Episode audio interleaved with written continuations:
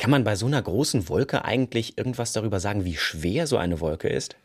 Ja, das kann man schon ausrechnen. Also zum Beispiel, wenn man eine Wolke hat, die sagen wir mal fünf Kilometer lang, fünf Kilometer breit und fünf Kilometer hoch ist, das ist eine mittelmäßig große Gewitterzelle für unsere Breiten.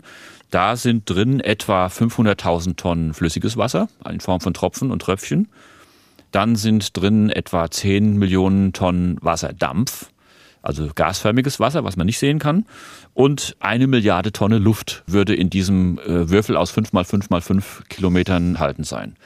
Das heißt also eine Milliarde Tonnen Luft, 10 hoch 7 Tonnen Wasserdampf und 500.000 Tonnen Flüssigwasser.